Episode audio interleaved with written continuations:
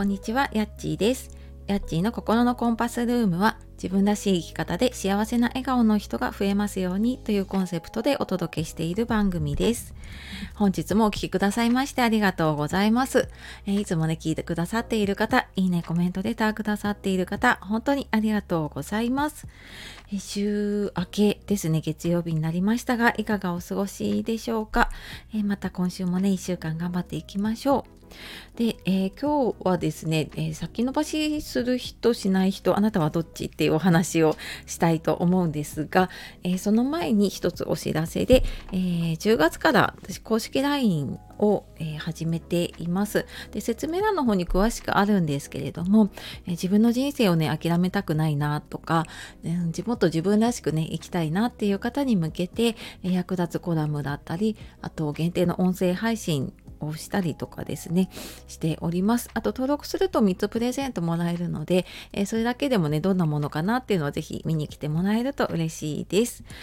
はい。で、えー、今日のその先延ばしの話なんですが、えー、これね私 すごい先延ばしが得意なんですよ。自慢じゃないんですけどね得意なのであのー私も先延ばしする人だったんだけれども、まあ、いろんなやり方を試したりとかね。で、うんと、やっていく中あと他の方のね話とか聞いたりする中であなんかこういうやり方するといいなって思ったものとかをねちょっとお伝えをしていきたいと思います。えー、先延ばしあなたはする人でしょうか？しない人でしょうか？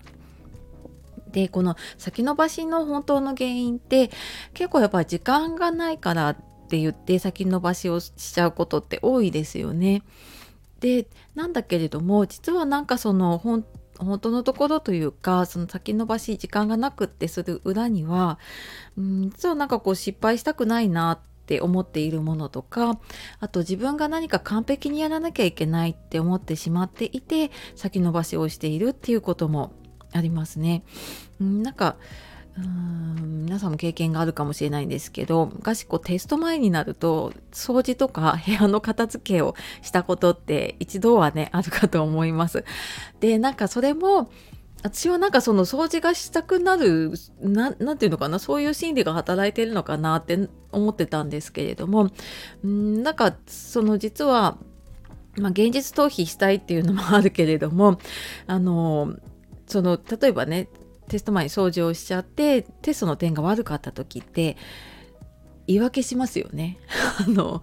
いやあの時にちょっと片付けしちゃったんだよねっていう言い訳ができるのでそのためにね無意識にそういう違うことをやることもあるって言われてるんですね。うん、だったりするので実はなんかこうやりたいなと思ってるんだけど先延ばししちゃってることってちょっとどこかでその怖さがあってそういうふうにやっちゃっているっていうのとあともう一つは何が必要なのか優先順位が自分で分かっていないで、まあ、こっちの方が結構大きいかもしれないですね。であの自分でねこれが必要だなとかこれ優先した方がいいなとかこれやらなくていいなっていうことが分かっていると、まあ、その場でね判断できるので先延ばしじゃなくってじゃあいつやるって決められるんだけれども自分の判断の軸、まあ、自分軸というかねその決める物差しを持っていないとあれなんかこれいるのかないらないのかな？まあとりあえず後でやろうみたいな風にね しちゃってなんかこう to-do list がどんどん増えていったりとかねしちゃうことがあると思います。であのー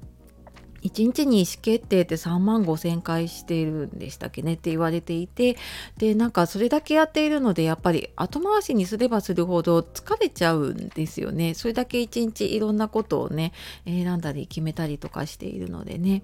なのでうんなんかまずはその場でこうパッて決めてみる練習をしたりとかうんしてみるとよくあのファーストチェス理論ってね30秒で決めたことと1時間考えて決めたことが同じになることが意外と多かったりするって言われているのであのとりあえずもう30秒とか1分とか時間を決めてその場でパッて決めてみる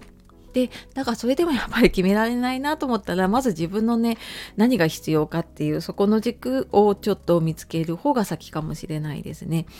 でなんかこの軸の見つけ方ってなかなか難しかったりするんですけれども、えーと、11月に無料の勉強会を